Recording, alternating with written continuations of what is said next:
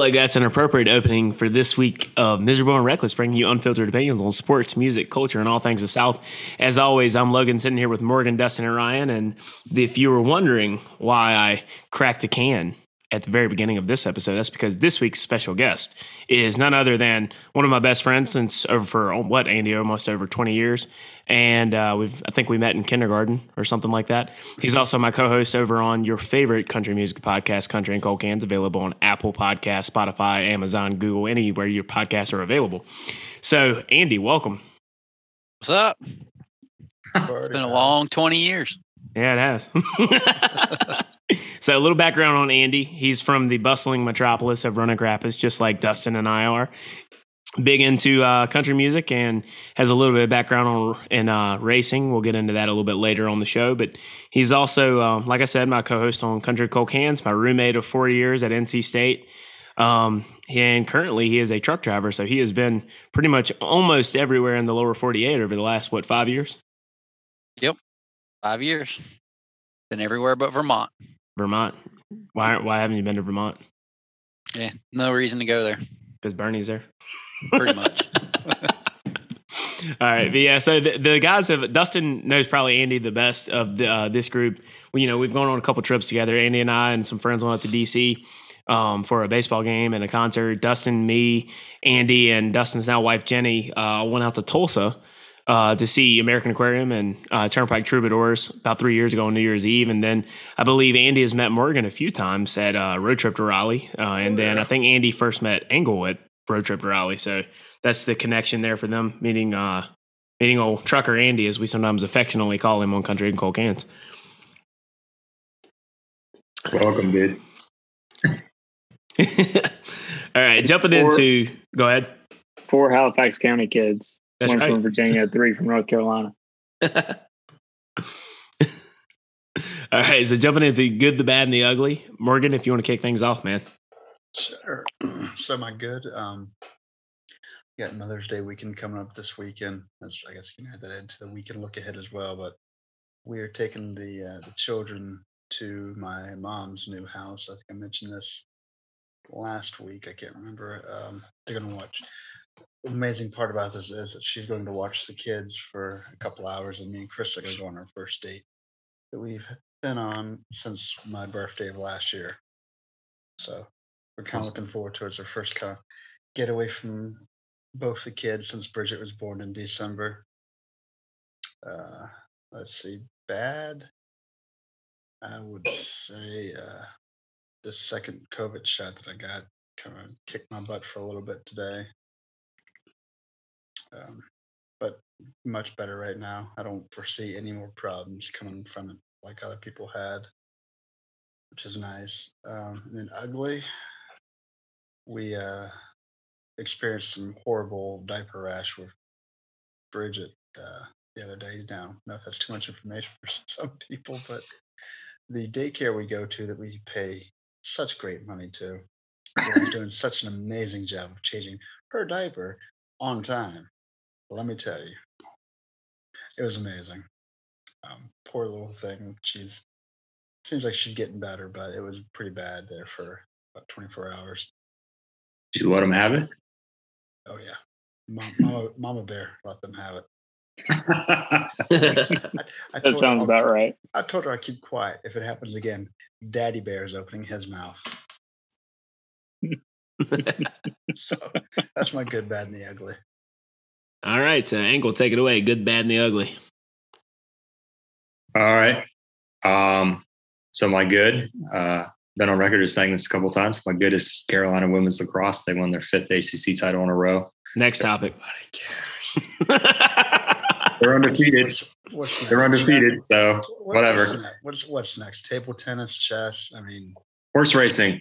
Uh, Medina Spirit, the horse I picked last week, won. Twelve. Next topic in the Kentucky Derby. So uh, hope, hope you all listened to me and made some money. I did. Uh, you guys want me to go to the next topic? all right, here's my next topic. Bad ties. Ties suck. There was a dead heat in the Turf Classic on Saturday. That was one of the races that was there, and they had to pay out both of the winners. So, like, first of all, I mean, congratulations if you bet on one of these two horses. Second of all, Can you imagine going to all that effort and all that work to raise this horse and everything, and all of a sudden it gets all the way to the finish line, you have to share it with somebody else? Like that sucks. I say I say you fight it out at the end. Just whoever walks away or stumbles away wins. I'm glad you brought that up because that was going to be my solution for the next tie, which apparently Duke and UNC both won the ACC lacrosse tournament championship because UNC played Duke and beat them, and their records were the same. Or how, what? How does this work? Shouldn't they just? There should be a like a overtime or some sort of shootout, or just beat each other with sticks until like one team says like like we're not you know we give up. So ties are my bad of the week, and and it's it's a shame that so many sports are being ruined with these ties. America is growing soft. Uh, speaking of growing soft, my mini ugly of the week, which I joked with the guys is going to be my midi uh, cancel corner for the week. COVID shots. Morgan, I'm glad you brought this up. Um, I went to go get my first COVID shot this morning, and I am so fucking sick of having conversations with people about when, where, how, and why or why not I'm getting a fucking COVID shot. I'll do what I fucking want when I fucking want to. Period. End of story. It is not your prerogative to ask me or anyone else when someone's getting a COVID shot, why they are or are not getting one, and if they want to get one. Nor is it your ability to ask people when grandkids are coming, nor is it your responsibility to ask people when they're getting married, so, America, get the fuck out of everybody's business. I'm sick of your ugly ass attitudes. That is my ugly of the week for crying out loud. Can I have one solitary conversation with anybody in America without talking about a fucking vaccine? Thank I'll you. Throw, I'll throw the explicit tag on this episode. I'd say you, you, are definitely making up for no cancel corner this week. In my absurd just so I don't end on a bad note, is that Kyle Busch won the Buschy McBusch race. I believe I'm saying this correctly. Last weekend in Kansas City on his birthday. He's still a crybaby. NASCAR is rigged. when Kyle when Kyle Busch wins, it's rigged. Uh, is that too much? I've been pretty mild mannered on this podcast. So no, I, I look, I'm all for it. Let it let it loose. Let it flow. All right, Dustin, take it away. Good, the bad, and the ugly. I'm actually a perfect follow up for uh, for Grumpy over here because um, I don't have any bad or uglies this week.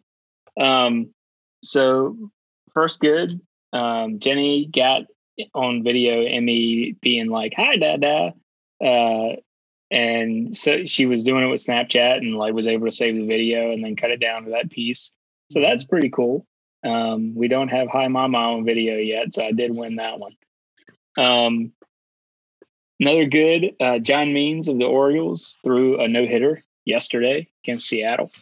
Um, it was the first no hitter that was not a perfect game because of a pass ball reaching first base situation, um, as opposed to like have get a walk or an error or something like that. So the first one ever in MLB history where that's where how it didn't become a perfect game, which I think is pretty interesting. Also, uh, there's only ever been 10 in Oriole history. So he's in pretty uh, tight company. So I thought give him a shout out. That's that's pretty cool. Um, my last good, uh, we got to make sure we keep this tight tonight because Dark Side of the Ring on Vice starts back up again tonight. And if you have not checked out this basically like 30 for 30 for wrestling. Um, but it's it's on Vice. You should because it's sort of like when you put on a random 30 for 30 and you're like, I don't care about 1962 Little League World Series. And then you get into the story and you're like, wow, okay, these guys are pretty cool. You'll do the same thing with this series. It's pretty incredible. Um, and if you watch wrestling at all, you'll see a lot of tie-ins. There's a lot of famous people in it. And programming, know, especially for those with streaming, that it's technically part two. It's the season debuts tonight, but they released an early um, part one of tonight's episode on uh, the loose cannon flying Brian Pillman. I watched it last night. part two comes out tonight for the official season debut. So make sure you start it from the beginning because you don't want to miss that part one and accidentally start with part two. It's fantastic so far. So I endorse everything Dustin just said. Dark Side of the Ring, check it out. Yeah, no, that one's it's great. We found that uh, they had what ten episodes season one, so you can go back and watch those too if you haven't seen it. And It's a season great two. series. So yeah, so uh, check it out. And so those are my three uh, good for the week. I'm I'm happy over here, unlike some of the podcasts. Thanks for writing the ship, Dustin. All right, throw it over to our guest, uh, Andy. Good, the bad, and the ugly. Your first one. Take it away. Oh, my good for this week's definitely gonna have to be the weather because it's the first week I've had since I don't know September that it hasn't been frigid, frigidly cold at least for half the week. So that's been a nice change. Um, the bad is uh taxes. I have to pay those this week, so that's always bad. And then uh, the ugly is gonna be I have to uh look at both DeBerry brothers at the same time right now. Oh, Cheap shot. All right. I feel like I I, didn't know I- it was going to be that kind of night. he forgets that I'm like Tony Reali on Around the Horn on ESPN right now. I can mute him anytime I want. So- but uh, all right. So moving into my good, the bad, and the ugly. Start off with um, one one good. Um, so I got a package in the mail uh, a day or two ago. Didn't have a name on it, but had my address. So me and my roommates let it sit there all day because we didn't know what was in it or who it Was was it- for. Was it ticking? That's what we were we were sitting there we were like i don't know if this is anthrax or what but there was a package a box sitting at our door. It was sitting there all day. We were all like did anybody order something? All of us said no. Um, by the end of the night uh, my roommate zach was like all right i'm curious. I've got to open it. I walked up the stairs. I said let me know what's in it. Well he opens it and there's a hat a koozie and a sticker and it's this hat right here that uh, it says Throwback punks and daytime drunks, the Mercury Lounge, and then uh, quotations, this bar sucks. I was like, wait a minute, what? Zach was like, what does this even mean? And I would come walking down the stairs and I was like, ah, that has to be for me. I was like, there's no no question with the people I live with. This is mine. And I, I got to looking at it. I was like, I've been to the Mercury Mercury Lounge. Those are Turnpike Troubadours uh, lyrics from their song, The Mercury. And then I get, I find the little tag inside, and it said it was from none other than Jenny McLaughlin DeBerry. So I uh, I will have to throw a shout out to my sister in law and wish her a uh, early happy Mother's Day because she sent me this hat and a, a koozie and a sticker from the little dive bar slash uh, music venue that all of us had a good time at and drank the bar out of uh, Pearl brand beer um, about three years ago. So thank you, Jenny, for even though you don't listen to this, thank you, Jenny, for this awesome hat that I've been wearing about and getting compliments on today. Um, the second good slash bad is that um, Andy, it's his birthday coming up in a few days. Andy's turning big 27 on Tuesday, so that's good, I guess. Bad Happy is kid. yeah, good good and bad of that is um, like Andy said, he he has to look at our faces. We have to see his face this weekend. Andy's making his big return back to the Oak City, the home of the Oak City Drifters from Country and Cold Cans this weekend for the first time since October 31st of last year. So we're going to be uh, doing a little bit for his birthday this weekend. So I guess that's good and bad, um, depending on how Andy Andy looks at that. But uh, so looking forward to that. And um, you know, I will say I have one fantastic update everybody on the golf tournament last weekend that we did. Uh, it was for a Leukemia and Lymphoma Foundation. We raised almost six thousand dollars for the foundation. It's a really fun time. Um, great event that we went to, but my team absolutely crushed it. We were uh, playing out of our minds and pulling things out of our ass, chipping balls in off the side of the green that we normally would never do when we're playing on the weekends for fun. And we finished 12 under par and fifth in the tournament. So, like, shout out to myself and my teammates for playing above our uh, above our heads for a weekend. We were two strokes back on winning money and uh, for the third place spot, but we, we didn't do it. So respectable fifth place uh, finish for for my uh, my company's team. So that's my good good slash bad and fantastic for the week. Nice. Punching above your weight. Pretty much, yeah. So uh, moving into the weekend look ahead, um, what do you guys have going on? Not everybody at once. There's a NASCAR race, but I think we're burying the lead if we talk about. We'll talk about NASCAR later. I mean, this weekend's Mother's Day. I think there's uh there's two dads on this podcast. What are you guys doing?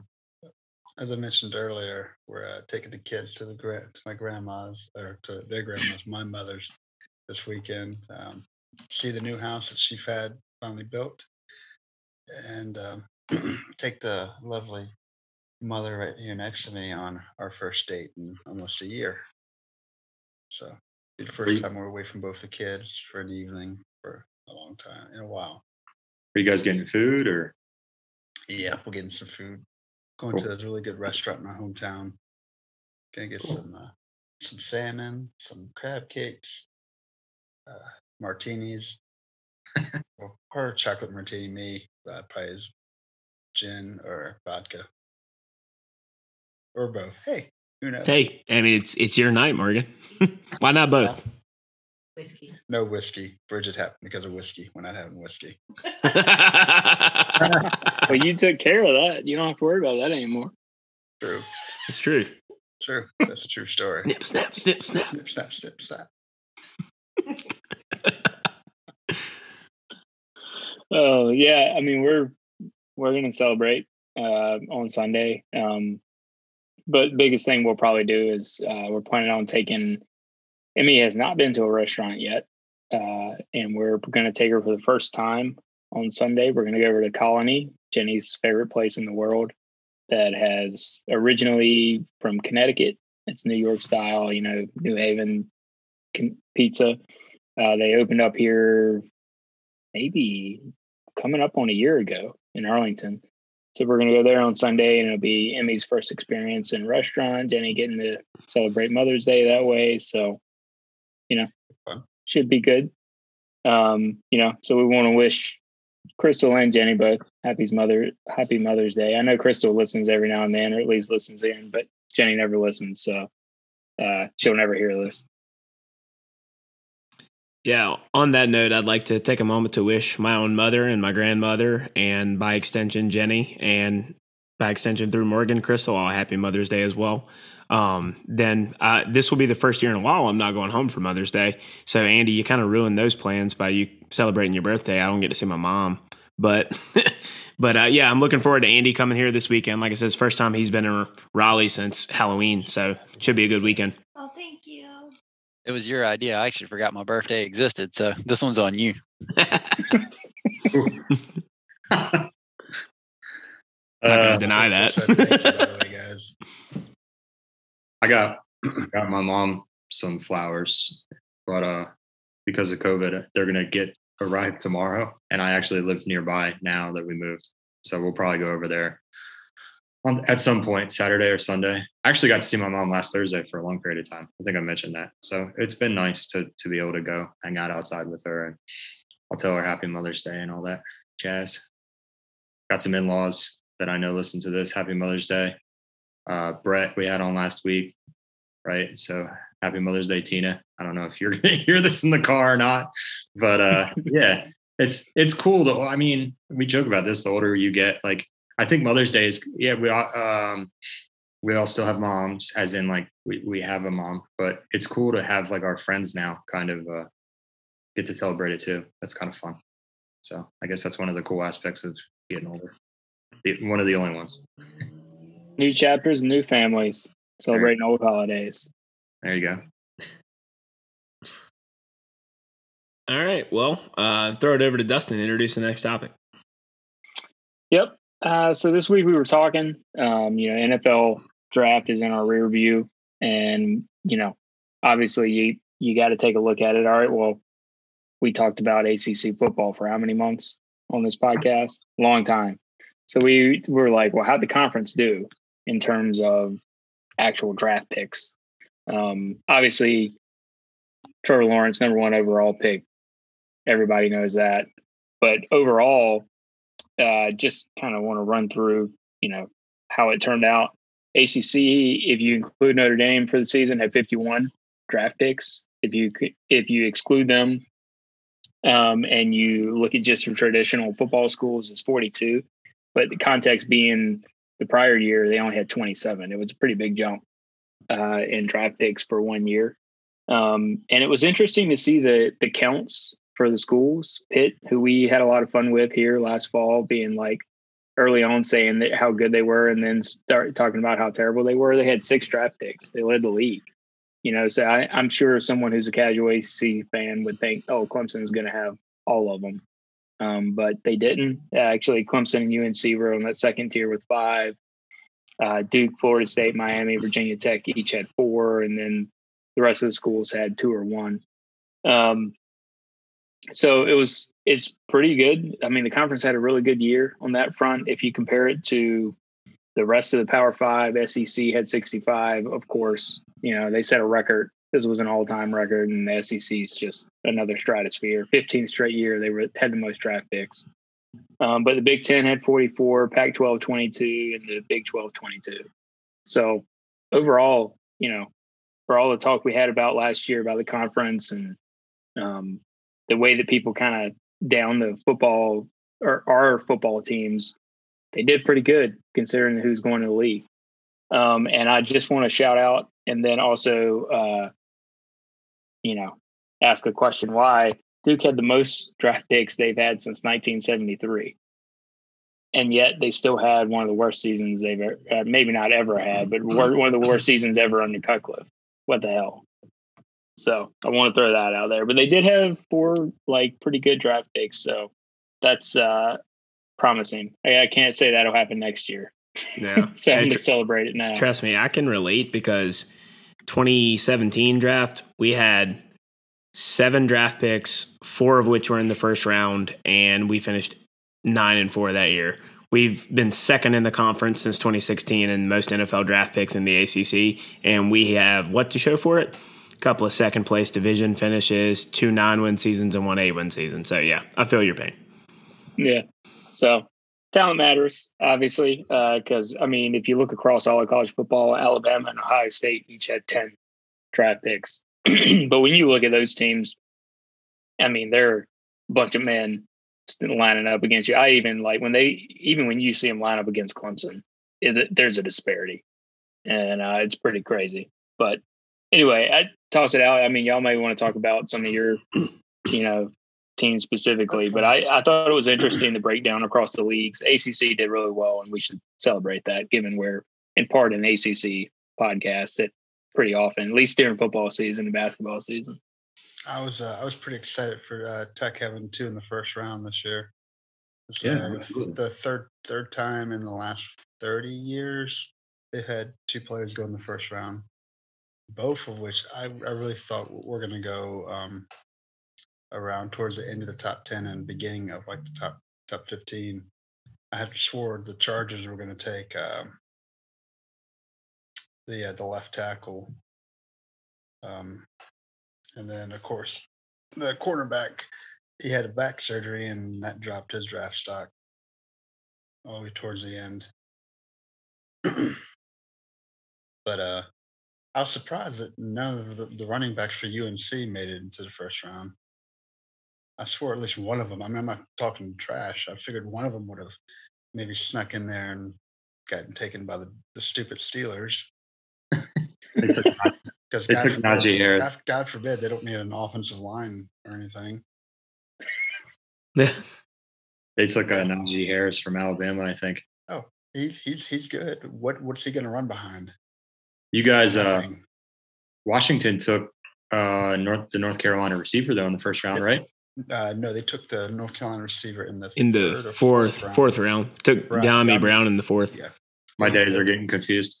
yeah, they're, and they're uh, they're saying that he might be the steal of the draft. Yeah, uh, look, Dyami Brown's a baller, man. Like that guy is has got some wheels and he can get out in space. So I was actually pretty excited about that pick for the Washington Redskins. And um, to uh, the, yeah. the receiver we took from Ohio State in the third round the other year. Terry McLaurin. Yeah, they said he's pretty much Terry McLaurin 2.0. Yeah, I And mean, him with Curtis Samuels from the, the Panthers. yep, They're going to be nasty. yep. We're just missing a quarterback. Hopefully, Fitzmagic can be just that and work his magic this year. quick, quick, just I'll, I'll I won't go too deep into this one. Fitzmagic, is he gonna take us to the playoffs or we're gonna suck so bad we have the first round draft pick next year? Calling it now. Win win. I'll point out one thing that stood out to me. I was surprised at the fact that Kentucky had six players drafted. Yeah. That seems, that seems like a surprise coming out of the SEC. To put that in perspective, Florida had eight, LSU had seven, Kentucky had six, and Clemson had five. so uh, I don't know. Figure that one out. But Yeah, uh, the, the Redskins took uh, the linebacker out of Kentucky in the first Yeah, round. Davis. He's supposed to be really good. Yeah. So I know that uh, NC State we had one draft pick this year, which is a little bit lower than what we've had the past few years. But the guy that um, I think he went to third round to the Detroit Lions, Alim McNeill. McNeill is an absolute monster on the defensive line. So they got a good one there, and uh, we've been we've been one program in the ACC that's consistently over the last ten years been putting out some defensive line talent in the league. Yeah. So they got a good one in Detroit. Well, you guys had a lot. Uh, you guys have a lot of you guys returning next year too. Yeah, That's probably why you didn't have anyone really go in the draft this year. Yeah, we didn't really have. We're we're not really losing much this year, so uh, it's a positive outlook for the season. Andy, I assume you're a Wolfpack guy. Yep, I am. I don't keep up with it a ton, but yes, I am a Wolfpacker. All right, it's like it should be a Lions fan this year. No, I'm gonna stick he's with my a Cowboys. Cowboys fan. yeah, boo. Oh, all right, All right, sorry. go ahead, Uh, uh, Tony. Tony, go ahead and mute him. Done. yeah, because Alright, Andy. but- go ahead, Dustin. But uh, yeah, no, I, I think it was just interesting to see uh, just how well, uh, top to bottom, I thought the conference did really well. Um, ACC did. it was spread across the league, Mhm. you know, and if you look at like the Big Ten, 10 of their 44 draft picks were from Ohio State. So, well, you know, for all the top heavy talk about our, us in basketball, a little top heavy, huh? Conference at Rutgers. oh man, yeah. Look, the uh, especially considering the ACC didn't have that great of a year on the field in the bowl games, like it just shows that the talent was there. I just don't know what we were doing in bowl season this year. I'll go on record and say I think that they're gonna top next year's draft with what they did this year. I think they're gonna have at least maybe twenty more players that are gonna go early in the draft. Morgan, I do have a question for you, and for all of our longtime listeners, I think everyone wants to know this.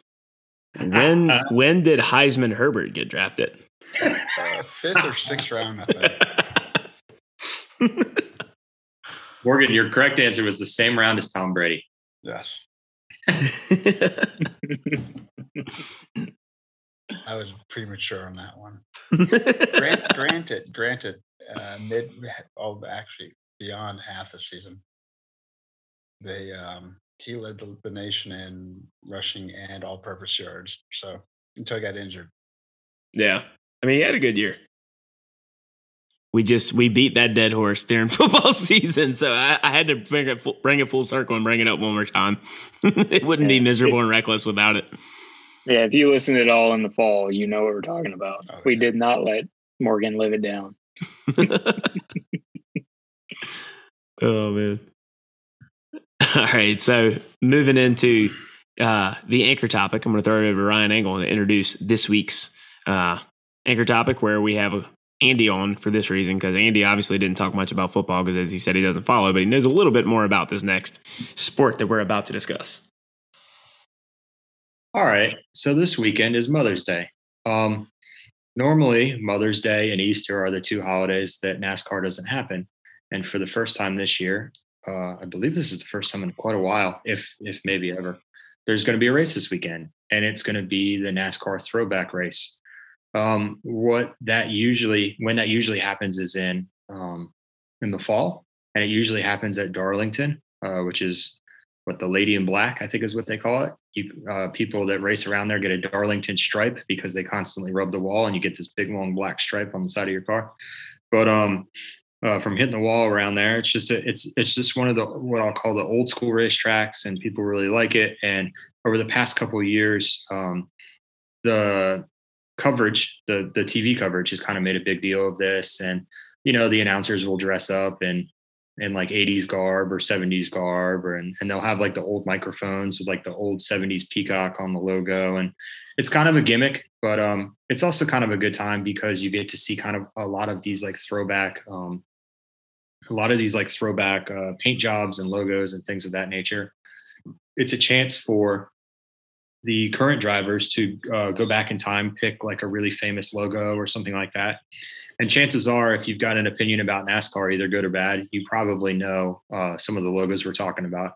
I think pretty much everyone, you'd be hard pressed to not know about the Goodwrench 3 or uh, his son's uh, Budweiser 8, uh, Dale Jr.'s Budweiser 8 that was going around the track. These are cars that are relatively recognizable. And for those that have watched the sport, there are other cars that um that are just really famous. Um, I guess we'll kind of leave it at that. But basically, what we wanted to do is kind of it's a weekend to celebrate um, past NASCAR racing and growing up with your family watching it, racing roots, all that kind of different stuff. And we figured why not bring on uh, somebody who actually has a little bit of racing background. I know we've uh, mentioned Morgan's racing past in the background. It goes back generations in his family. But Andy, um, I'll be honest, Logan kind of let us know about this a little bit last week. And short of knowing about your love for American Aquarium and Turnpike Troubadours, like I don't know anything about this. So like, can you tell me a little bit about it? Yeah, I grew up racing uh, go karts and basically all over the southeast. I uh, my dad started racing sometime in I think the '80s, and basically it's I was going to the racetrack since I was a little bitty baby. Did you? uh How long did you race for? Oh, let's see. I raced from time I was seven years old until I was probably 19, 20. Then he discovered beer at the bar for two dollars. What uh where'd your dad race at? What did he race? Uh, he raced go karts as well. He raced mostly local to Halifax County around this area. It used to be really popular around here. One funny story I do remember from freshman year. Um, Andy was in his last year racing, and Andy had built himself up to at that point. He had won a couple state championships, and he had had a sponsor. Andy comes back from a weekend race on crutches, and me and me and Clint were like, "What in the hell did you do to yourself racing go karts and you're on crutches?" I'm gonna get Andy to tell the story in a little bit eh, after this, but Andy got into a fight out on the go kart track. Andy, if you want to expand a little bit on that. Well, we got it was in turn one. The guy uh the guy wrecked me and then got in my face about me wrecking him. And I was like, hey, what the hell, man? This was you did this. And I was like, I'm I'm done. I'm not messing with this. And I pushed him and then we uh went to the ground and my ankle stayed my foot stayed in one spot and my body went to the ground in a different direction. Isn't this the same guy that you you exacted revenge on his helmet? yeah, I tried to rub. You know, if you know about racing, you know a lot of people have expensive paint jobs on their helmets, and I was gonna try to scratch his helmet up in the dirt. And uh, yeah, Because Andy Andy came back to the apartment and told me and Clint, he goes, "Yeah," we, he's like, "I got him good." We were like, "What'd you do? Did you like break his arm or like punch him in the eye or something?" And he's like, "Nah, man, I fucked that guy's helmet up real good." And me and Clint were like, "What?" almost the worst thing about that one too is the, the pits are like back in turn four, and this was all in turn one. And I just left everything in turn one and went all the way down the front stretch, hopping on one foot because I couldn't walk anymore. You should have seen the other guy, right? Yeah, He had one scratched up helmet. What's the uh what's like the biggest or maybe like the most well known racetrack that you got a chance? Or if there wasn't one, what's the coolest one or what was your most enjoyable? Phew, let's see. I don't think I've been to one that's really all that well known. But uh, my favorite track was always uh, Amelia Motor Raceway in um, it's in Amelia, Virginia. It's kind of like central southern Virginia. Over, it's like straight west of Richmond, out in the out in the sticks, like most racetracks. That was that was definitely my favorite racetrack that I ever went to. Is it because you won there a lot or Yeah, pretty much. That that was my best track. By far, that was my best track. It, I, it's just where I did the best at. I don't I actually never won there a lot. That's where I won. I did win my first state championship at that track, but I always just ran good there. So obviously, you tend to like the places you run good. But Andy, make sure when you talk about those state championships, what is the number one thing you have to think every time you uh you won a championship? It's your tires, and that's races are all won on the tires. So I, I have I got my tire shirt on right now. Andy like used to we used to mess with him because Andy used to talk, talk about how he always had tire prep. He would always have to put on uh, his go kart when he was working on it, and he would show up to high school and his eyes would be so swollen from the tire prep that everyone swore like we were like, "Are you smoking weed or something?" And he's like, "No, man, it's tire prep." Love it. Uh, go ahead.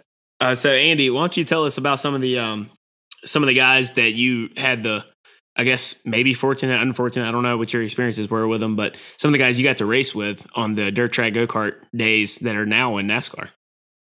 Let's see. Uh, when I raced against these guys at the time, and they were in NASCAR, I raced against both the Dillon brothers, and I raced against Matt Crafton. Both of them, all all three of them, were already in NASCAR at the time.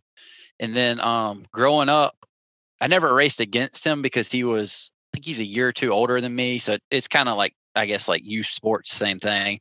He was in a, a class above me because of age, but uh, the most recent Busch Series winner, Jeb Burton, was always, I was always around him at the track. I never knew him, but uh, I, he was always there. And then uh, Brandon Brown is also in the Busch series. I, I grew up, we were friends when we were about 11, 12 years old. That haven't talked to him, you know, since he moved on from go karts. But uh, he's in the Busch series. I was I was friends with him with when we, when we were younger. It's cool. He's he's doing big big stuff now. Brandon is right. Yep. Yeah, he's running because he's still he drives for his family's team, and they're running like right around top ten in the Busch series, racing against all the big guys. Yeah.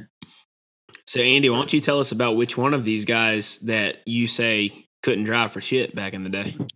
Oh, Jeb Burton. It would be Jeb Burton because he had all of uh he had all that Ward Burton money, Coca Cola sponsorship on his trailer when he came in. And I'll tell you, I think that guy's best finish hit Margarettsville, which is the local track around here, but probably twenty first.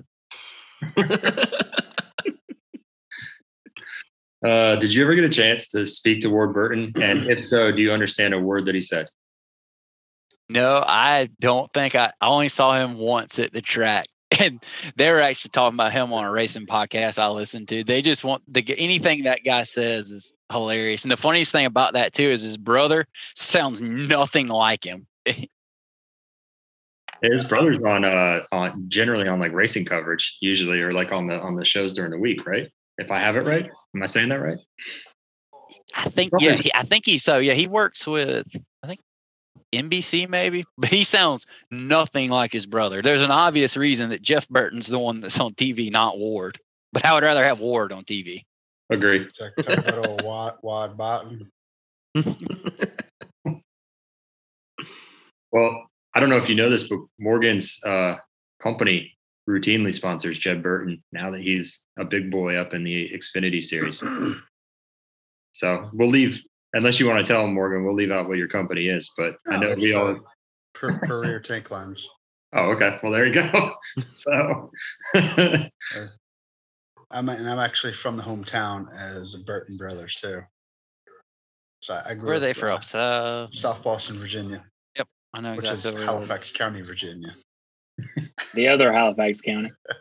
I grew up uh, in the '80s, early '90s, going to the racetrack there in South Boston uh, every Saturday, watching them race, watching the Elliott Sadler race. The Bodine brothers came to town a lot, racing there too, which is pretty cool. We used to have the NASCAR circuit come through for the uh, the late model stock cars racing. I actually think I did race against uh, Hermie Sadler some once he got out of NASCAR. I think he started a, a go kart team, which he still has now. I think I did used to race against him. And I think my dad used to race against the Sadlers when they were kids. Yeah, Yeah, and the sad the connection there, America, is the Sadlers are from Emporia, Virginia, which is like just basically down the road from where we're from. So when you stop off Interstate 95 in Emporia, it's like the Sadler gas station and the Sadler IHOP and the Sadler Five Guys and this, you know, the they own the the whole area basically. Andy, what's that Italian restaurant they have right by Five Guys? Was it uh Fosha? Yep, faux show. Yeah, they get Ric Flair to do the radio commercials. They're like, "Come on down to Faux Show Italian Grill," and he'd be like, "Woo!"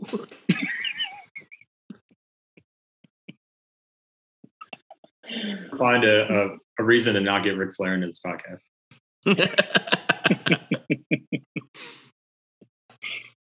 So for what it's worth, um, I guess we should clarify this. I mean, Andy, when you're talking about go karts that you're racing, we're not talking about go karts at like the uh, at like the county fair or something like that, where you're driving around like bumper cars and stuff like that. You're talking about like the real like karting with like the roll cages and stuff, right?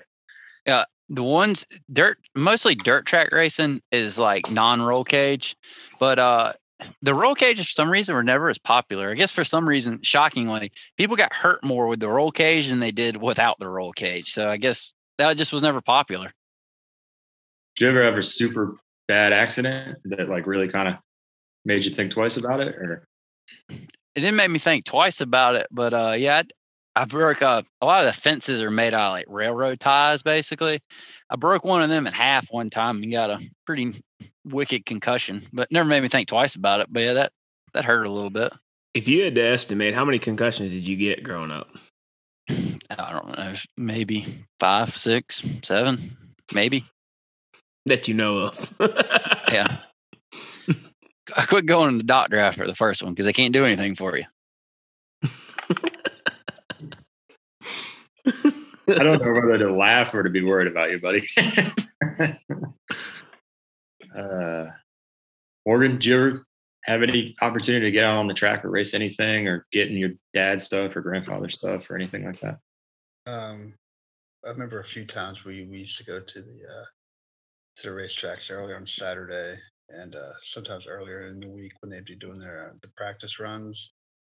And uh, my dad took me in the car a couple of times around the track, going going pretty pretty fast. He said, "You buckle me and just hold on."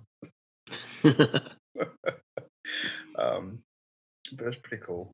Yeah, we had, a lot of times we would uh, hang out down in the in the pit watching the races up on top of one of the uh, the work bands, watching the races, which was really fun. It was. Uh, it's been years since I've been to a race there too. I'm hoping to get back there soon. Um, I'd love to go if if we ever make it down to the to the cabin or something like that. I'd love to be able to do the cabin and and a race at South Boston. We'll have to um, to plan it right. Yeah, we used to when my dad owned the you know the the Flying Eleven car that uh, Roy Hendrick drove. Um, we used to go to South Boston Speedway, my hometown. We go to Kinston, uh, Wilson, all over North Carolina. We go to Southside Speedway, which unfortunately I heard Southside Southside Speedway. I think uh, they said closed down just recently, which was uh, horrible news. I could be wrong about that, but I'm So- not sure. Morgan, was it like a dirt track or was it paved that uh, Paved. you were around? Paved. pa- paved. The uh, the track in my hometown when they first built it back in the '60s was a dirt bowl, and then they paved it uh, towards the end of the '60s, early '70s. And if I remember correctly, reading, uh, Richard Petty has uh, six or five or six trophies from South Boston Speedway. back when uh, the NASCAR boys actually used to run there. Well, I'm uh how should I say this?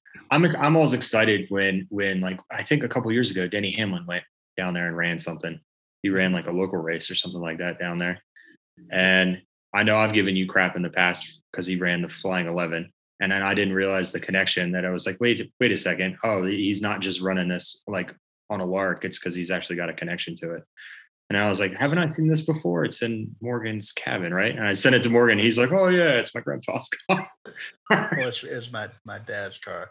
The Sorry. original Flying Eleven was uh, the the driver who drove for my dad. It was his dad's original car when he drove the the modified cars back in the the sixties. Um, but yeah, Denny did the Flying Eleven theme for the Darlington Throwback. What was it? 2018. He won whenever he ran it. I remember that. He And took it to was, victory uh, lane. He was doing it to honor uh, Ray Hendrick from uh, who they nicknamed Mr. Modified because they were all from uh, the South uh, was it South Side Speedway Richmond area. So he was just doing it to honor him. I think they had uh, Roy on there as well, talking about it for a little while, which is pretty cool. Well, do you guys want to dive into the the throwbacks, or do you guys Yeah. want to keep trading paint and rubbing and racing stories? I, I will say uh, the, the, biggest memories I have of going to those speedways as a little kid is just the smell of the asphalt, burnt burnt rubber, uh, fried bologna sandwiches, uh, just this the smell of, of gasoline in- in the air and your ears just burning from the, the whizzing of the cars going around the track. It was definitely a, a great great memories as a child going to those races. Morgan, did you or Andy, did you guys ever go down to the track and stand right next to it and get kind of nauseous when the cars go by real fast? No, I've never had that happen. Didn't Really? nauseous, but your ears, man, if you if you don't have something covering your ears up, it'll it sting it almost stings your damn eardrums. we uh I've I've gone with my uncle to Langley and then obviously we went to Daytona and some other stuff. If you if you ever go to one of these bigger races and you go stand down right next to the uh right next to the fences they go by, it it'll it'll uh it'll give you a little bit of vertigo there for a split second because they're just going so damn fast and you're standing so damn still that uh, it's also a really good way to get peppered with a bunch of tires, uh, tire splatter coming off everything. So I don't know. I will say I've never been to a race of any kind because Andy never invited me and Clint back in the day, so we never actually went. Me, me They and Clint told him. come. Me and Clint told him we'd be his pit crew, and he never invited us. So just like when I'm gonna throw put Clint on blast too, Clint goes to Pennsylvania all the time for trail rides and never invited me and Andy. So they both, you know, are kind of being what was it you called Carter on the last episode of Country and Cold Cans a useless asshole. So. but no, uh, so I mean, I've never been to a race before of any kind, so uh, um, I think that it would be a fun trip sometime in the future for uh, MNR to go to, like maybe a NASCAR race or even a local race or something. We kind of do an on location thing. That'd be a fun trip. Definitely. This will be the guys to episode that we- Boston. Sorry, Morgan. Like I said, I'll definitely take you guys to South Boston Speedway when we do a cabin trip. Let's do it. Uh, I think we need to make a tri- a, uh, a long haul to uh, either Darlington or Talladega one of these days. I'm I don't have kids, so I'm down whenever you guys want to go. Yeah, same here. I don't even have a wife, so I can just pretty much pack up and tell my mom she's watching Bella. This will be the We're episode, gonna by the way, that we point to when we say that we need press passes. We'll say, Yes. yeah, well, we clearly did a whole episode on NASCAR, so please give us press Yeah. pass. And while we're at it, please sponsor it. Please sponsor us, Bojangles. Yeah, it's bow time. I'm sitting there at the racetrack watching the cars go round and around, making another left turn. And I just thought to myself, it's bow time. Uh, do you guys want to go through? We got some notes here. Uh, obviously, there's there's some NASCAR throwbacks this weekend. Um, where it where it becomes kind of interesting, right? Is uh, we talk about this on air, but then we also try and we did the same thing with minor league baseball. We can talk about the logos, but you can only talk about them so much. So maybe we'll have to put a few of of, of our favorites or something on the Facebook page so people can actually see the logos as opposed to us just talking about them especially if you're listening to this and you're like, oh boy, they just they just gone down a hole with NASCAR. I have no clue what they're talking about. So we'll try and we'll try and bring this out for you. But uh uh Dustin, I know you had some notes. So what do you got? What are some of Uh, your stories, your favorites? Uh, well, I think uh, I'll start with Kyle Busch. Y'all, uh, that's the one I'm supposed to like, and y'all hate, right? Um, he's doing 80 years of M and M's. Real creative, thanks, bud. um, That is Kyle Don't Busch, really- so yeah, whatever. Looks exactly the same. Don't care. I don't know. I'll cheer for him anyway if y'all hate him. Just to be the opposite.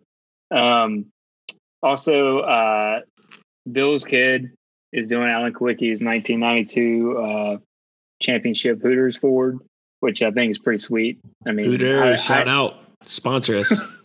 hashtag sponsors. Um, I I just remember, I distinctly remember that car and my grandparents.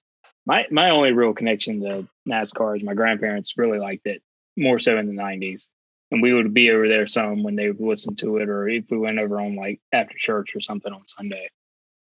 So I remember Alan Kulwicki and Davey Allison. I I, I picked Earnhardt much to their sadness um, because they were all Ford fans.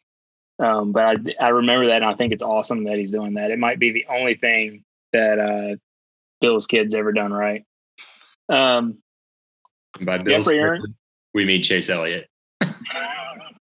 Bill's kid, Bill's kid. Um, Jeffrey Earnhardt's running uh, a Dale Earnhardt throwback, which I thought was cool. I was actually talking with my wife about it this week. I was we were I was kind of we were talking about could it, is anyone like in a position to be able to actually run other than like Dale Jr. to run a throwback of senior. And I know probably some people have done it. I doubt anyone's probably done the Intimidator. I have no idea. I've not researched this, but it it makes sense that an Earnhardt would do it, and I it's it's honoring the Olympics, so it's very patriotic car. It's a throwback to Dale, just altogether awesome.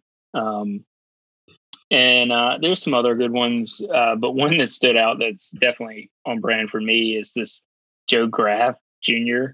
He's doing a Back to the Future DeLorean. I, I my mind was blown. I was like, "What? that does not seem uh, in line with what any everyone else is doing at all." But I love it, and so he is now my new favorite racer, and I'm sure I'm going to spend a lot of time uh, following him. Well, you're gonna Which have means to, I'm good. You're gonna Which have to means I'm going to. Google him on Wednesdays and uh, find out if he did anything. I was gonna say you're gonna have to watch a lot of back of the pack racing. yeah, but where where he's going, we won't need roads. That's right. Maybe that's why he's doing the throwback. He thinks he can just float up and like go over everybody. but I mean, there's some other good ones. Um, I think the only other one I'll um, mention is uh, what is it? Eric Almarillo, Almarillo, And Marola. Amarola. Amarola. Um, he's doing the Mark Martin Winn Dixie scheme, which I thought was pretty cool. Um, I remember My Winn Dixie. Yeah, well, my grandparents loved Mark Martin. Um, so that was a connection for me. But also, I distinctly remember, well, Roanoke Rapids used to have a Winn Dixie. Um, and I distinctly remember going with my grandma to Winn Dixie. I don't know how old I was. I was a little, eight years old maybe. And they had a bunch of the NASCAR like cars out in the parking lot that you could go out and like see and take pictures with. I'm sure somewhere in her house there's like a photo book of me and her like next to all these cars that were parked out in the Winn Dixie parking lot. So, hell yeah, man, good choice. Well, uh, Andy, to bring you back into this, I know Kyle Larson's running his first ever go kart scheme. That's Andy's boy. That's his favorite driver. Why do I sense there's a story there? Well, because Andy, I don't even know if Andy remembers this, but I remember Andy used to never talk about racing with me and Clint because we know nothing about racing. But Andy went on Facebook one day and Kyle Larson apparently maybe had won or ran well that day. And Andy goes, I've been a Kyle Larson fan for a long time. Just went on this long diatribe about why Kyle Larson was the pound for pound the best driver in NASCAR. And me and me and He wasn't Clint, in NASCAR yet. Well, I whatever- remember this. whatever he was doing. Me and Clint saw it and we were like, we waited for Andy to come back into the uh, living room. We were like, you know what? I've been a Kyle Larson fan for so long. it's like so. Andy Andy's been an early supporter of uh, Mr. Larson. I remember that race. I just got done watching it. What race when they it? ran they ran when they ran the late models on the backstretch at Daytona during speed weeks and he flat out wrecked CE Falk to win the race because it was right before he got to NASCAR and he had to win you, you got to win to get to you know keep progressing so he had to win didn't matter if he how he won but he had to win the race so he just flat out wrecked CE Falk to win the race and it was awesome. Uh, tell you what, Daytona is an experience in and of itself. So, especially if you see a wreck. Uh, um, I thought his go kart scheme was cool. So uh, I will admit, I may post this on the page. His uh, fire suit, it, it legit looks like a nine year old should wear it. I mean, this thing's got like a checkered flag on the leg, and it's like red, yellow, and blue primary colors. I mean, it's it's it's it's something something interesting for sure. Um, you guys mentioned Kulwicki. Alan Kulwicki is a is a uh, driver from the 80s. It's from North Carolina. Um, he obviously had the famous uh, Hooters car that Dustin mentioned that Chase will be running. Chase is sponsored by Hooters, so that makes sense. Um, still to this day, never been in a Hooters. I should probably go to one since uh, my boy is sponsored by them. I tell you what, Ryan. Um, next time you come to Raleigh, um, for whenever you want to come down here, there is a historic Hooters here because Okay. the one on Wake Forest Road where um, Andy only went there a handful of times, but me and my boy Chase O'Brien used to go there for about a year and a half span. We used to go there every Wednesday and eat the wings. We made friends with a lot of people in there. This was the first Hooters in the country outside the state of Florida. Interesting. Yeah. So that should be your first trip to Hooters is to the the first one outside of its home state. Okay. All right. So you've got sounds. Hey, we'll do that. We'll do that during Triangle Beach Music Festival. There we go. the, uh, the Thursday night music festival, or maybe during uh, maybe during the NC State uh, Carolina game. This Oh fall. yeah, the day after Thanksgiving. Nothing like going to Hooters the day after Thanksgiving.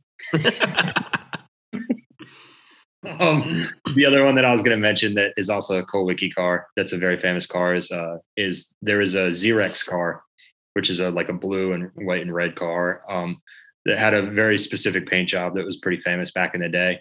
And Corey LaJoie is running it, and he's slowly become one of my favorite guys. To your point about Joe Graf Jr., um, you do kind of have to watch the back of the pack for him a little bit, but he rides around in a number seven, and he's just salt of the earth dude. Um, apparently, he makes a lot of the steering wheels in NASCAR for a lot of the guys there, and he's his pretty- dad makes seats. Uh, LaJoie seats. His dad, Randy LaJoie, they make a lot of seats.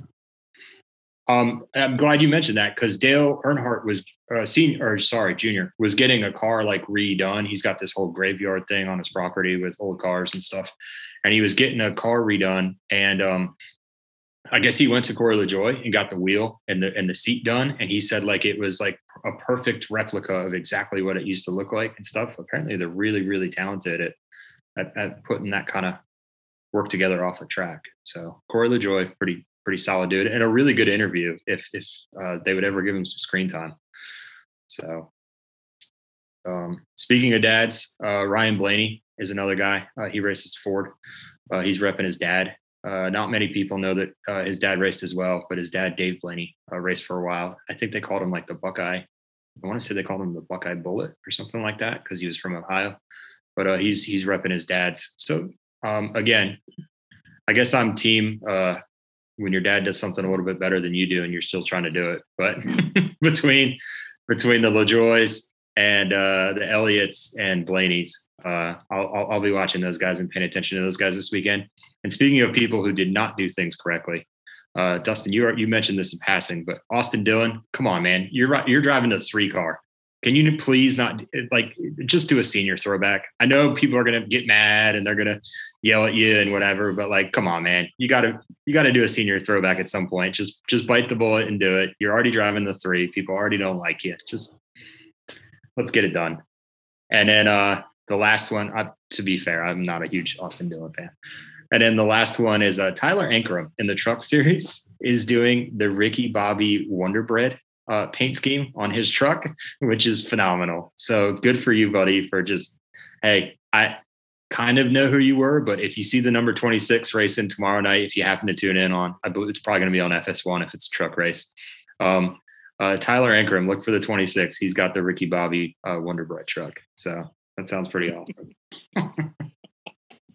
I really hope he wins and then does some sort of shake and bake or strips down to his underwear and runs around the track. Yes. Yes. Hey, well, you better come in first because you ain't first, you're last. right? Bingo. Uh, Well, hell, Ricky. I was drunk when I said that. I own peyote. You can come second. You can come third, fourth, hell, even fifth. There was a, and I know I texted you guys about this in the past. There was, speaking of fights, Andy, uh, two guys, and I think it was in the truck series, and they got into a fight on the track, and I guess it got separated out or something like this. And I'll have to figure. I know I've sent this article to you guys, and the one of the guys tweeted at the other guy like, if you want to. If you want to finish where we left off, like you, you can come down to the Applebee's on Main Street in Indianapolis, and we can throw and like they all showed up and they were like ready to quote throw hands was that was literally the term he used in the tweet and like the police got involved and there was a big fight at an applebee's like oh yeah, brother. so like, like that movie is more realistic than people want to want to give it credit for so There know. one question I want to ask the group because if I'm remembering correctly, Andy and I were diametrically opposed on this viewpoint. I said one time when we were living together, and I'm not a big racing fan by any means, so I said this is just me as a Southerner. I think we should retire the number three, and Andy said no, we shouldn't. I want to know what the other guys have to think, have to say about it. i think it makes sense to retire Needs to retire. Like a like a jackie robinson like the one number that's retired at every racetrack or something Yeah, I guess I could see that. But are you going to retire any other numbers ever in the future? I mean probably not because there ain't going to be another Intimidator. there you go. There's your answer. I would worry that it would open the I would worry that it would open the door to like like for example, if you're retiring 3, like we don't need to retire the 48, you know? Like they're just not on the same scale, I Yeah. guess. Yeah. Well, that's what he's saying. He's saying that you wouldn't have to retire anything else because ain't nobody else going to be senior. Andy, why do you think we should keep it? I just don't think any number should be retired because in NASCAR, it's it's too just. I mean, it's not so many numbers you can have, and at times you have. Well, you used to have. You don't have any more, but you should have sixty cars showing up for one race, and at times, you know, throughout the year, you'd have hundred cars showing up to race, and then you know, it, traditionally in stock car racing, you run two digit, two digit numbers. What was It's your not number? so many numbers to go for. I was always number nine. Oh, Icon Carter nine, I think is your email, right? Yeah. so I'm assuming you're a Chase Elliott fan then. Clearly. Uh, not really. I like Chase Elliott. the only reason I had number nine is that um, my uncle bought a go kart that got passed down to me that was done up like a Bill Elliott thing, and Yeah. then we just nobody in my family believed in changing anything. If it's like that, we ain't spending money to change it. Fair enough. Fair enough. I'm sorry. Logan's putting nasty stuff in the group chat. Uh, fair enough. Oh, man, I there's so many other questions I could ask, but I, I'm not sure if it's going to bore the rest of the guys or the rest of our listeners. I mean, I like, would say, Andy, basing your, your cars off of the Elliotts was probably not. I mean, if you want to be a winner, you don't want to be associated with the Elliotts. You know, Million dollar bill. see, these guys love to make fun of the Elliotts on this podcast. I just I don't understand it. Going against going against the grain, just just to go against the grain here. Bill Elliott sucks. Next topic. Newsflash, his son sucks too. Agree. Do y'all all know about like the the pool hall in Dawsonville, Georgia? Absolutely. Y'all, the most dis- I've heard the most disappointing thing I've ever heard is that that pool hall is not a bar. It's like a hot dog place. Mhm. They don't serve any alcohol apparently. No, that's the most disappointing thing I'd ever heard. I, I heard that like Dale Jr. said the exact same thing when he heard that because everybody always pictures that that pool hall when the siren goes off, it's it's a bar, but it's not. Uh, I still want to go though. I still would like to go just to say I went. And for those that don't know, there's this place in Dawsonville, Georgia. It's a small, small town, and uh, it's where the Elliotts are from. And they've got this local hangout spot. And whenever one of the Elliotts wins, no matter the time of day or night, they light off this siren, I guess. And I don't know how that's different from a siren, but I know that it's got two E's in it, and the thing is just shrill and loud as hell. And especially when they've got I think Chase has won a couple rain delay races since I started watching. So it'll be like a Tuesday night at like 9 p.m. when you think like kids are trying to go to sleep or something like that. And the siren starts up and they, you know, show it on coverage. And I'm like, they gotta be so sick of hearing that thing go off every now and again. What do you But- mean sick? It probably has only gone off like five times in the last 50 years. gone off a So- few more times than that. So you're saying it's as annoying as the Elliotts. Got it. I'm just saying, if you're going to have an annoying siren, you should at least have some alcohol at the place. So when people show up to see what the hell's going on, they'll be satiated. That's all. But Or, once again, you know- they don't. Once again, they don't have to worry about hearing it that often. So or if you're going to have an annoying siren or siren in this case, at least you should be a winner like the first place Carolina Hurricanes. I guess so. I mean, Chase, Chase, Chase won the whole thing last year. I don't know how much more you can win. and eh, next topic, he cheated. It's an asterisk year for all championships of that year. Anyway, so Pretty much. If, if, ipso facto, whatever. Do you guys, do you guys want to touch on anything else? I mean, there's a lot of history that goes into it. Dale Jr. is going to ride around this weekend before the race starts on Sunday. I think it's on Sunday at three. Um, I forget some of the other stuff that was in there. I know if you go to the track, they're giving away free flowers to uh, all the moms that enter, and I thought that that was a nice touch. So, uh, way to go, NASCAR! And what did we learn here on this episode? We learned that Dustin's now a fan of Joe Graf Jr. and uh, Andy's gotten in a couple fights, a couple scuffles on the track. Morgan, you got any? You got any takeaways from this weekend? We just reminded ourselves we don't like the Elliotts. I'm looking. I'm looking forward to the throwbacks. That'd be pretty pretty cool to see it. It remind me of watching you know the races, like I said, from the '80s and early '90s. All right. All right. Moving on into what normally would be everyone's favorite topic, but we're going to take a, a brief uh, break this week from Morgan's Cancel Corner. But do not let your hearts be troubled, miserable and reckless audience, because it will be back. So instead, we're going to debut a very new um, segment this week that me and Ryan have kind of been talking about. We're going to have a uh, recurring segment each month called Song of the Month where each of us pick one of our own personal songs of the month, highlight that, and then one that we've uh, collaborated on, and kind of bring some attention to some music that is definitely worth checking out. So to start things off, Ryan, if you want to introduce your song of the month. Sure. Mine is by a guy called Trace Mountains, and the name of the song is Lost in the Country. Um, for whatever it's worth, I kind of stumbled into this guy earlier this year. Um, he's got a really interesting album out. There's another song on it called Fallen Rain um, by Trace Mountains. And long story short is for I don't think I mentioned them on this podcast yet, but one of my favorite bands and a, and a band that I actually got to go see up in Philadelphia playing in their home. Uh, they kind of do something similar every year to what American Aquarium uh, does with their road trip to Raleigh. They go play at Philadelphia um, every year. It's either a couple days before Christmas Eve or a couple days before the New Year. And uh, the name of the band is The War on Drugs. The only reason why I bring them up is because I uh, am a really big fan of them. And while I'm not a huge fan of just saying this guy sounds like that guy, so go listen to it because I feel like it always leaves people disappointed. Um, Trace Mountains has some really interesting lyrics.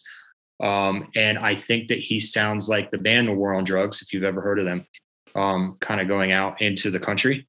Uh, specifically, the things that connected with me in the lyrics uh, coming off of the last year that we've had is that basically he decides that he's going to leave the city to go write this album.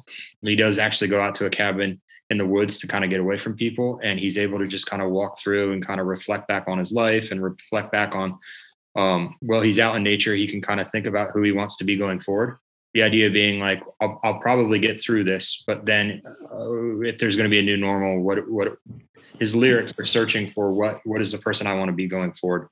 So I think the album is great, but specifically the song that, that is really interesting is Lost in the Country. If you can get through the first three or four minutes, there's some really melodic, nice guitar um, sounds that are, I'll say, reminiscent of of the War on Drugs. And incidentally, if that doesn't give you a um, enough of a hook, the War on Drugs, basically like their main influence is they wanted to be a modern Springsteen. So some of the more melodic uh, Bruce Springsteen stuff. I'm not talking about his country stuff, and I'm certainly not talking about his bombastic stage presence uh, at at times. But Um, there's some really melodic, nice touches to that song. So Trace Mountains, Lost in the Country. Yeah, so uh, for mine, for my song of the month this month, for my singular one, um, I didn't go real, really with any like of my usual independent artists or anybody from the Texas, um, Oklahoma red dirt scene. One with a mainstream guy from North Carolina and Eric Church. Uh, I know Andy probably has some disagreements with me on this album, but it's from the Heart album. Um, a song called People Break. I think it's a fantastic song. Um, it, it opens up where he's like basically r- looking back on a relationship that didn't work out and you know it, it has like he paints good imagery because even in the first verse he's talking about like uh, sitting there right there on the hood of his car where he was like it was like their first time together. And then you know it's just now it's a spot where he wonders where she is. But then like the part that really kind of like struck me and I, th- I think it's just like really really good is when you get into close to the hook of the song during the chorus. Um it says it was like the chorus is talking about how you know people break people try sometimes they cry love leaves love die or someone leaves love dies they change their mind. But then this is the part that i really liked. It said baby i get it i really do but now i gotta go and do the hardest part. I gotta break the news to a broken heart. I think it it perfectly encapsulates like the the idea of what it's like to go through something like that where like in your head you know you understand you understand why. Like i said on country and cold cans it reminds me a lot of lucero's song texas and tennessee where in that song during the chorus he's saying you don't have to tell me what it's like to not be in love. Um because you know people have been like that where they've been on that side of it but it's like while in your head you understand that person's rationale you still have to go through the hard part with your emotions with your feelings of being the one who's been on the bad side of that of having your heart broken.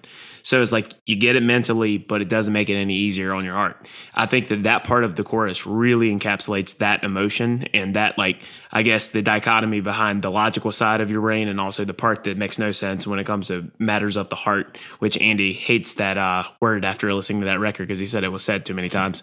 But this song perfectly um, kind of illustrates that. So I, I, definitely recommend going to go check out "People Break" by Eric Church from the the first of his uh, triple album, Heart. Andy, do you have a rebuttal? It's okay to have bad taste.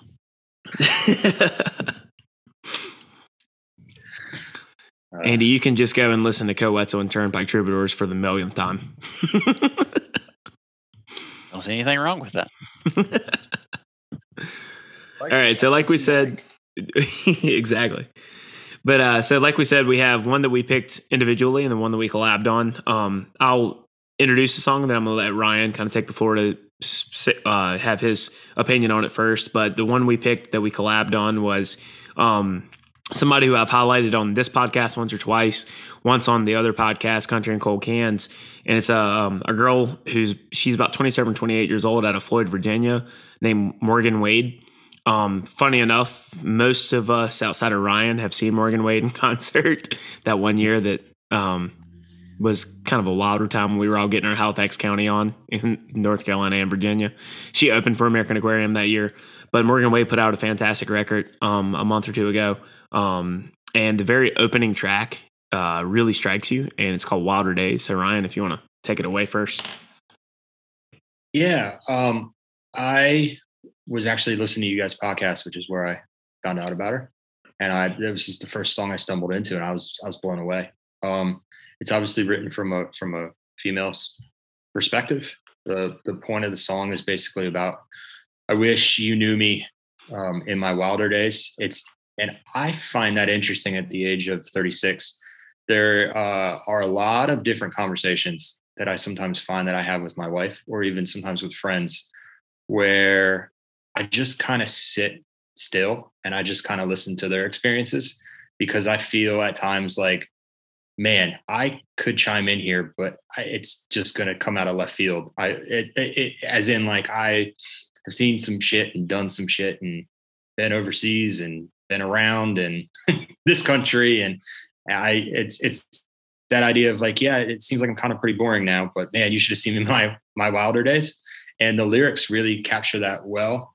Um, talking about this guy comes in from Chicago um, and basically uh, they're just kind of trying to fill each other out what is interesting to me on top of that is based on my Nashville. Uh, anyone that's listened to this for longer than about 30 seconds knows that I have a love affair with Nashville. And uh, in the music video, um, I started to watch that as well, just because I thought the song was really good. And I saw that there was a video, and it's actually shot shot at Santa's Pub, um, which is something that we've talked about on this podcast in the past. It's one of the only uh, bars, to my knowledge, at least in 2018, that you could still smoke in.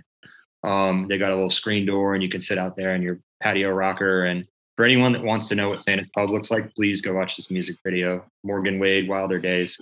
Um, they've got Christmas lights everywhere. It's it's exactly what you think of when you think of a dive bar. So, I mean, I, I don't need to go too deep into the lyrics. I know that that's what it that's what it connected with for me. But what do you got, Logan? Yeah, so like very similarly on that, like what I really liked about this song was it was the opposite of what a lot of songs are, especially coming from a female singer. A lot of times with female singers, um, you look at they sing about how the guy wasn't grown up and how you know he was immature and they wanted him to be a man, not a boy. To be cliche about that, this one was kind of the opposite. Like Morgan Wade sitting there talking about um, her love interest, like she's like at the very beginning of the song, she's like, "You say I'm too young for you. I think you're scared I'm too right for you." And then it, in the chorus, um, I like the part where it kind of uses a, cl- a, cliche phrase that almost everybody you ever see that loves cigarettes in college loves to say. They're like, um, "You you say you hate the smell of cigarette smoke, but you only used to smoke when you drank." Because I can't tell you how many times I heard people in Greenville, North Carolina, at East Carolina say that. Um, but yeah, I mean, it goes into that, and then um, basically is getting into is like you got me falling in love again. You got a secret and i want to keep it but i wish i had known you in your wilder days. Like i, I just think it's a fantastic one like sonically it's got this kind of like cool like mix between country and rock and like a very americana east nashville kind of way. Um, but at the same time it's also got uh, it, it's one of the songs like i said that it, it's the opposite of what you normally hear in a song especially coming from a female singer. Because she's she's wishing that he, she had known him when he was a little younger a little more carefree a little bit more caution to the wind. Whereas she's got him when he's you know kind of got his life together and he's a little bit more mature. But at the same time like she's kind of yearning for that um, that element of a little bit more um, to feel that fire to borrow a phrase from uh, Dierks Bentley like I, I just I, I, thought I thought that was a cool twist and how it was different than what you've normally heard. I mean, Andy can probably expand on this. Um, Andy and Kyle were very uh, impressed by. I, am more of a fan of female singers than they are, but Andy, this record kind of struck you uh, more than typical when it comes to a, a female country singer absolutely love the like the whole album. Like like I said on Country and Cold Cans, there's something about her voice like that is just I don't know that it's unique or what, but it's like an accent or something. it's just it's phenomenal. It's just out of this world. I'm still blown away by it, and we've been talking. we've been talking about this thing for like a month. Yeah, we keep bringing it up on the podcast because I, I, implore everyone to definitely go check it out. Um, fantastic record.